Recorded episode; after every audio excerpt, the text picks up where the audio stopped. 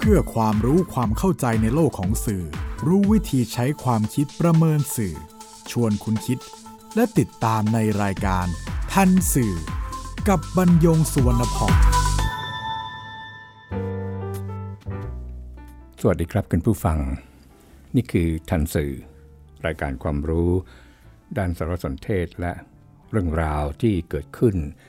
ในโลกข่าวสาร ซึ่งส่งผลกระทบต่อบุคคลหรือว่าสังคม อันนั่งมาจากเนื้อหาและสื่อนำมาเรียนรู้ร่วมกันเพื่อก้าวไปสู่สังคมคุณภาพ ออกอากาศทางไทย PBS Radio 1 Podcast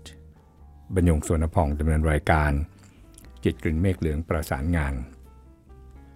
ท่านสื่อวันนี้นำเรื่องหนูถูกครูทำอนาจารมาพูดคุยกับคุณผู้ฟัง กลุ่มนักเรียนเลวเมื่อบ่ายวันเสาร์ที่ 21 พฤศจิกายน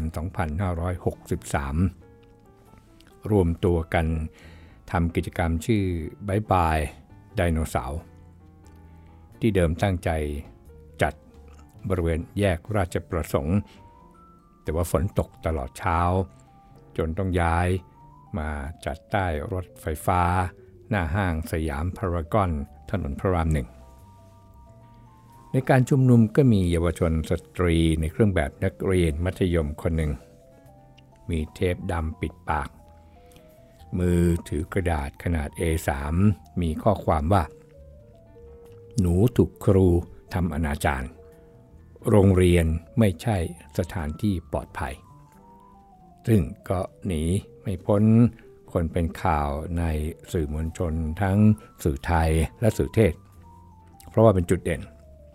ทั้งการแต่งกายในชุดนักเรียน ทั้งการปิดปากด้วยเทปดำและโดยเฉพาะข้อความที่แตกต่างไปจากข้อความอื่นๆ ในการชุมนุมครั้งนี้ เมื่อข่าวเผยแพร่ออกไป มีผู้ใช้สื่อออนไลน์เข้าไป หาข้อมูลของเยาวชนสตรีที่แต่งเครื่องแบบนักเรียนผู้นี้ แล้วก็พบว่าเป็นนักศึกษามหาวิทยาลัยเอกชนแห่งหนึ่ง ไม่ใช่นักเรียนมัธยมตามเครื่องแบบที่แต่งไปถือป้ายในที่ชุมนุม จึงนำข้อมูลที่สืบค้นได้มาเปิดเผยในสื่อสังคม ซึ่งก็ไม่ได้อยู่แค่นั้น มีการสืบค้นกันต่อ แล้วก็ไปพบภาพ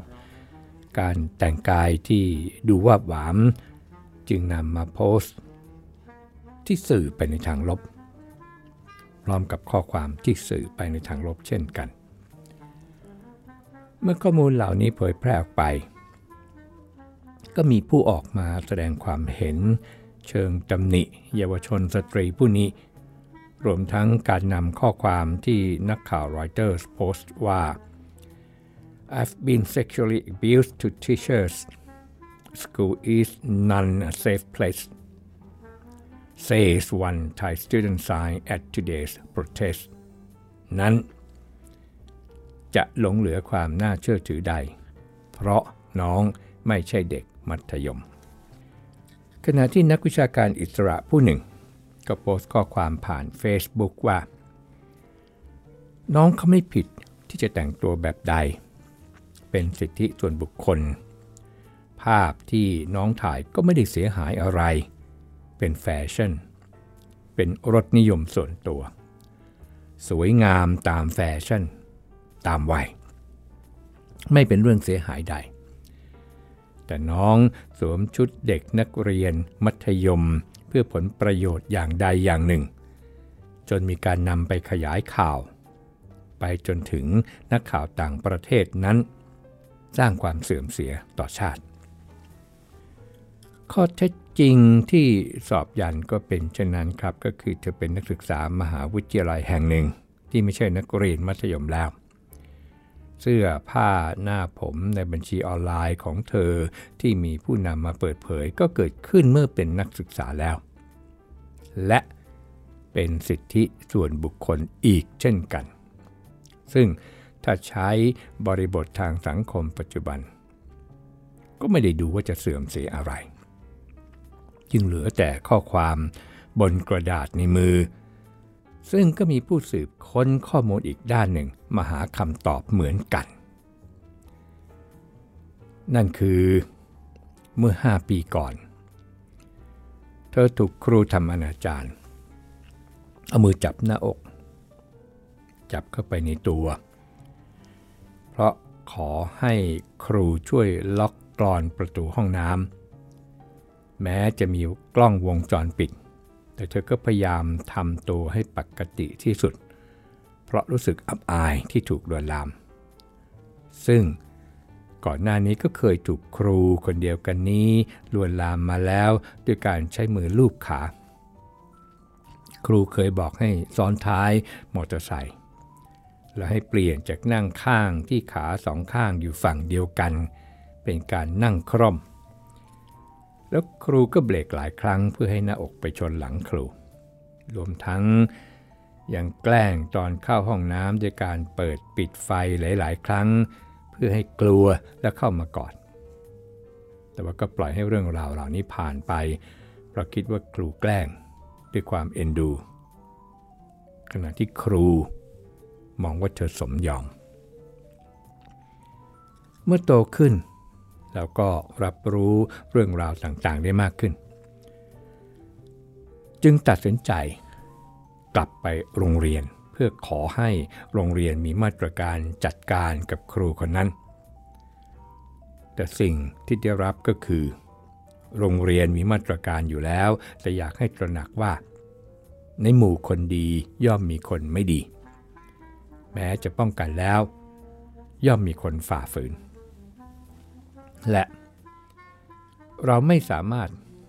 ออกมาตรการเฉพาะเพื่อใช้ภายในโรงเรียนได้ เพราะเป็นสถานศึกษาภายใต้การควบคุมของกระทรวงศึกษาธิการ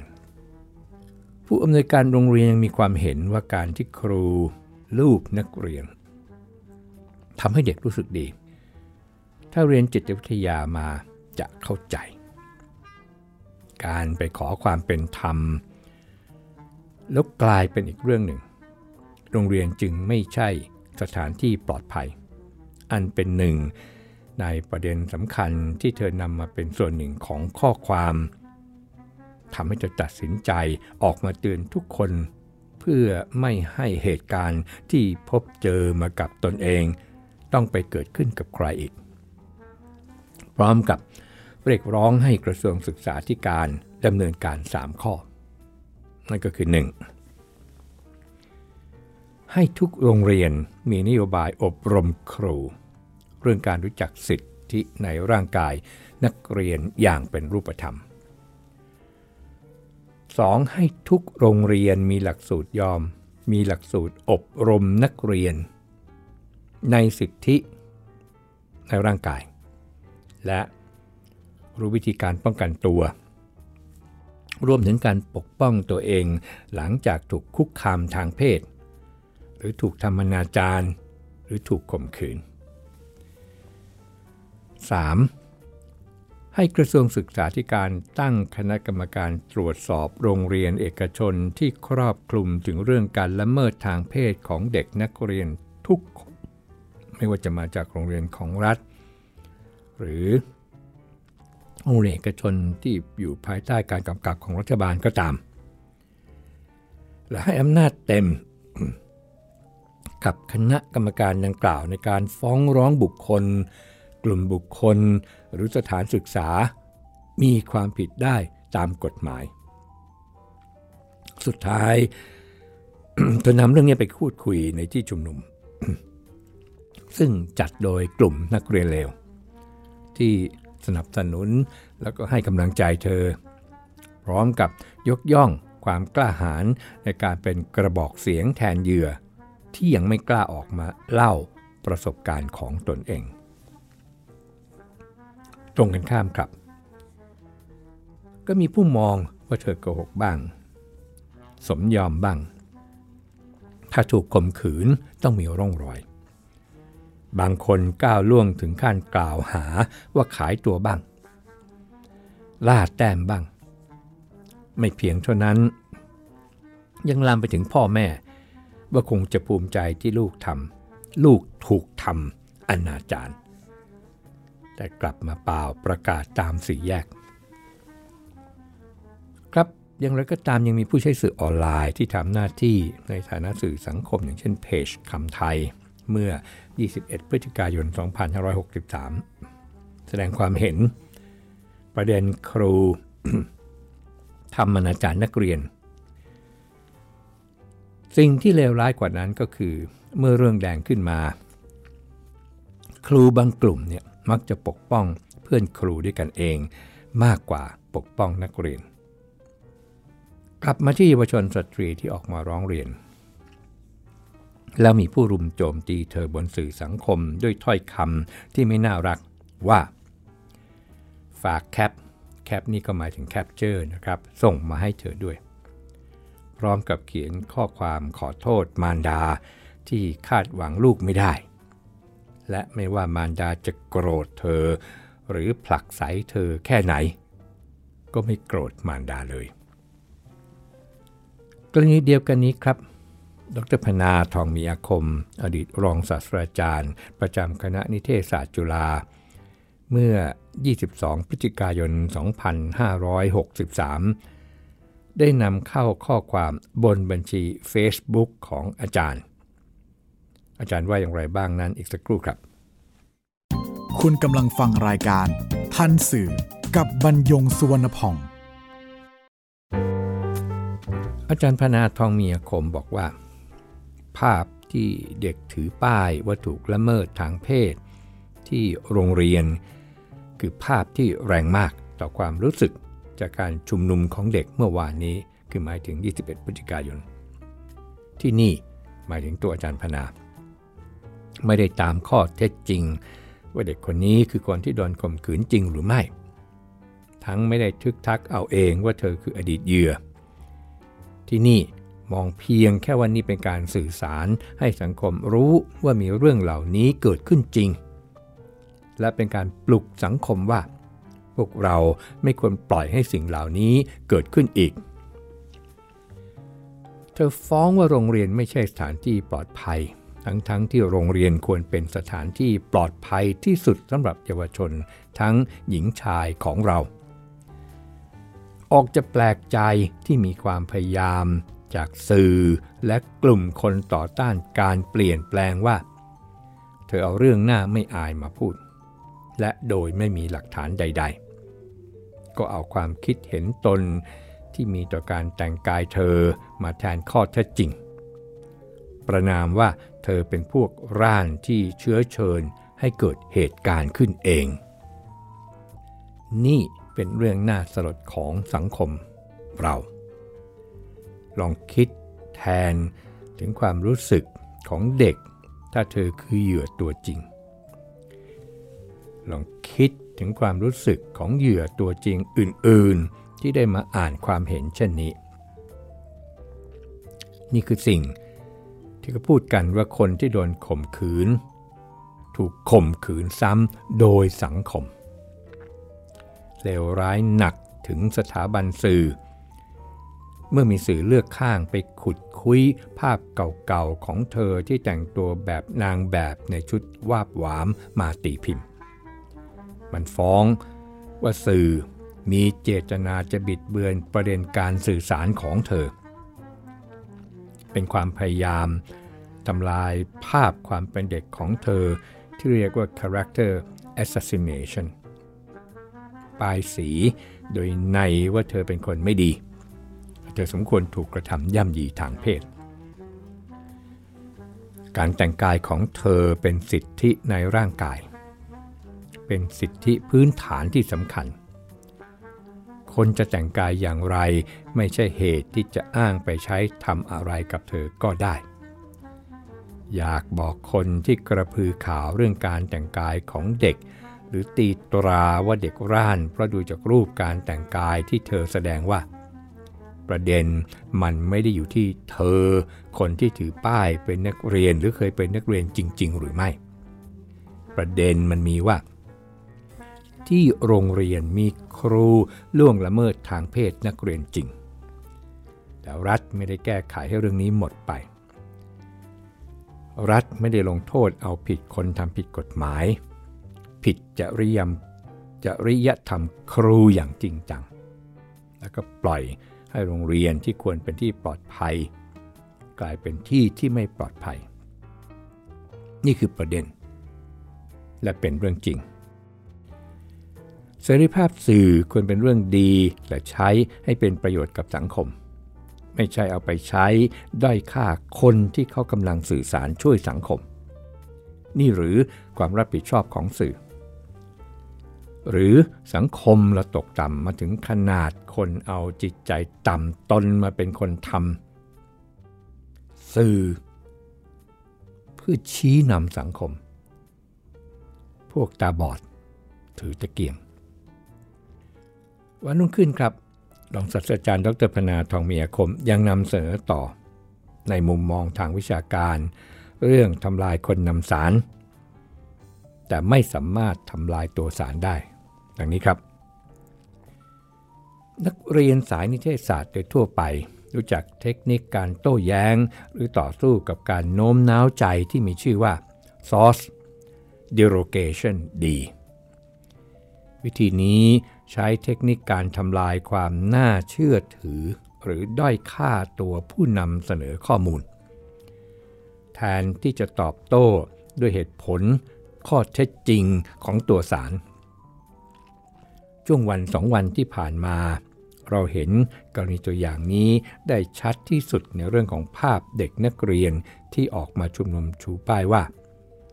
หนูถูกครูทำอนาจารโรงเรียนไม่ใช่สถานที่ปลอดภัย เพราะพอถัดจากวันชุมนุม กลุ่มคนที่ต่อต้านการเปลี่ยนแปลงและสื่อเลือกข้าง ต่างพากันดาหน้าออกมาทำลายเด็กผู้หญิงคนถือป้ายผู้นี้ มีการป้ายสีว่า เด็กไม่ได้ถูกกระทำย่ำยีจริง ไม่ใช่เด็กนักเรียน และเด็กคนนี้ทำให้ประเทศต้องอับอายขายหน้าในประชาคมโลก มีการระดมกันไปขุดภาพเก่าๆ ที่เด็กคนนี้เคยถ่ายแบบ หรือถ่ายรูปในชุดวาบหวาม แล้วกล่าวอ้างอย่างเลื่อนลอยว่าเด็กคนนี้ร่าน เป็นการตราหน้าให้เด็กเสื่อมเสีย โดยไม่ได้มีหลักฐานข้อเท็จจริงใด ๆ เลย ในแง่ของการโต้แย้งแบบมีเหตุมีผลและมีข้อเท็จจริง กรณีนี้ฝ่ายอนุรักษ์ที่ต่อต้านเด็กไม่เคยออกมาตอบโต้ในส่วนของเนื้อหาที่เป็นสาระการสื่อสาร ว่าเรื่องครูอนาจารเด็กเป็นเรื่องที่ไม่จริง ทั้งรัฐ สื่อกระบอกเสียง แต่พวกต่อต้านเด็ก ไม่สามารถชี้แจงได้ว่า ไม่เคยมีกรณีแบบนี้เกิดขึ้น หรือเคยเกิดขึ้น แต่น้อยมาก และรัฐได้จัดการลงโทษครู ผู้กระทำแบบเด็ดขาดไปแล้ว เพื่อมิให้เป็นเยี่ยงอย่าง รัฐไม่สามารถกล่าวยืนยันอย่างมั่นใจได้ว่า ปัจจุบัน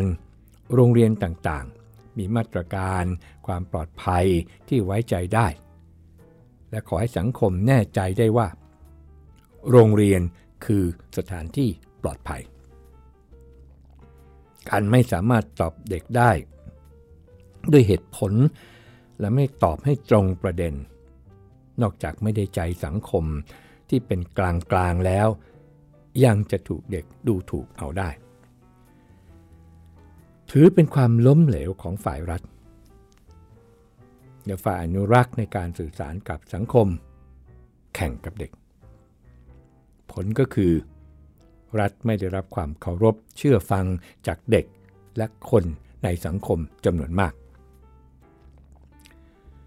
เทคนิค source derogation นี้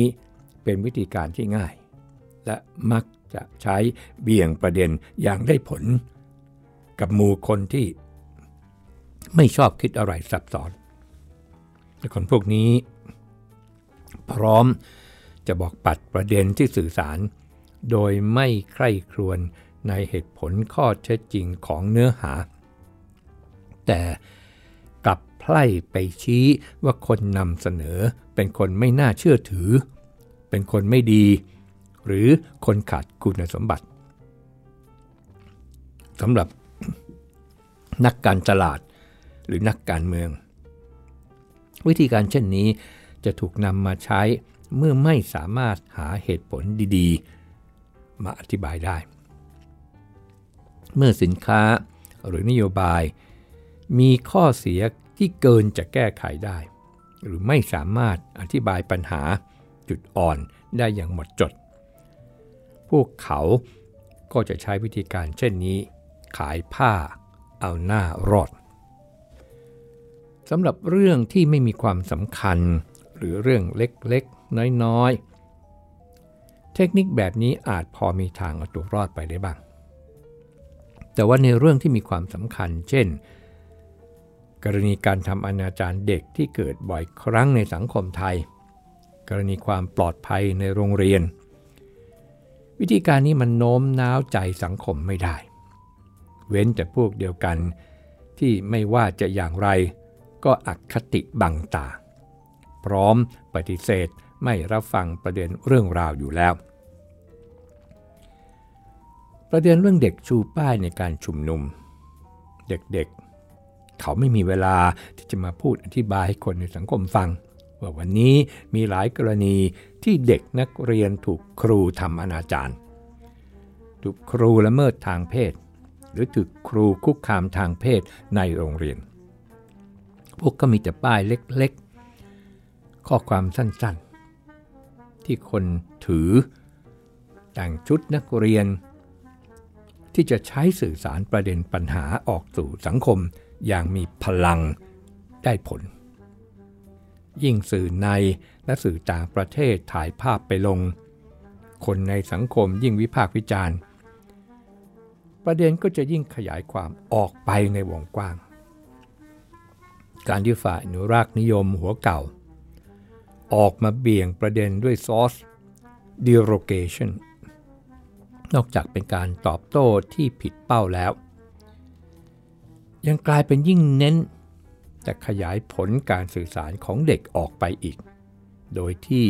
ไม่สามารถโน้มน้าวใจคนกลางๆได้ วันนี้ รัฐที่มีเครื่องไม้เครื่องมือสื่อสาร มีในพลคุมกรมขายข่าว มีกองทัพ I.O. ให้ใช้สอย กลับพ่ายแพ้วิธีการสื่อสารแบบง่ายๆของเด็ก ช่างเสียฟอร์มเสียจริง ๆ นี่คือมุมมองของรองศาสตราจารย์ ดรพนาทองมีอาคม ที่มานำเรียนให้คุณผู้ฟังได้ทราบ แล้วก็นำเรียนเหตุการณ์ที่เกิดขึ้นนำเรียนข้อเท็จจริงในแต่ละด้านที่กล่าวถึงกรณีนี้ จากข้อมูลของแต่ละด้านที่นำมาพูดคุยกับคุณผู้ฟังในวันนี้ พอจะมองเห็นแล้วนะครับว่า คนในสื่อสังคมเนี่ยมองข้ามอะไร ด่วนสรุป หรือตัดสินใจอะไรไปแล้ว โดยไม่ทันหาข้อมูลเพิ่มเติม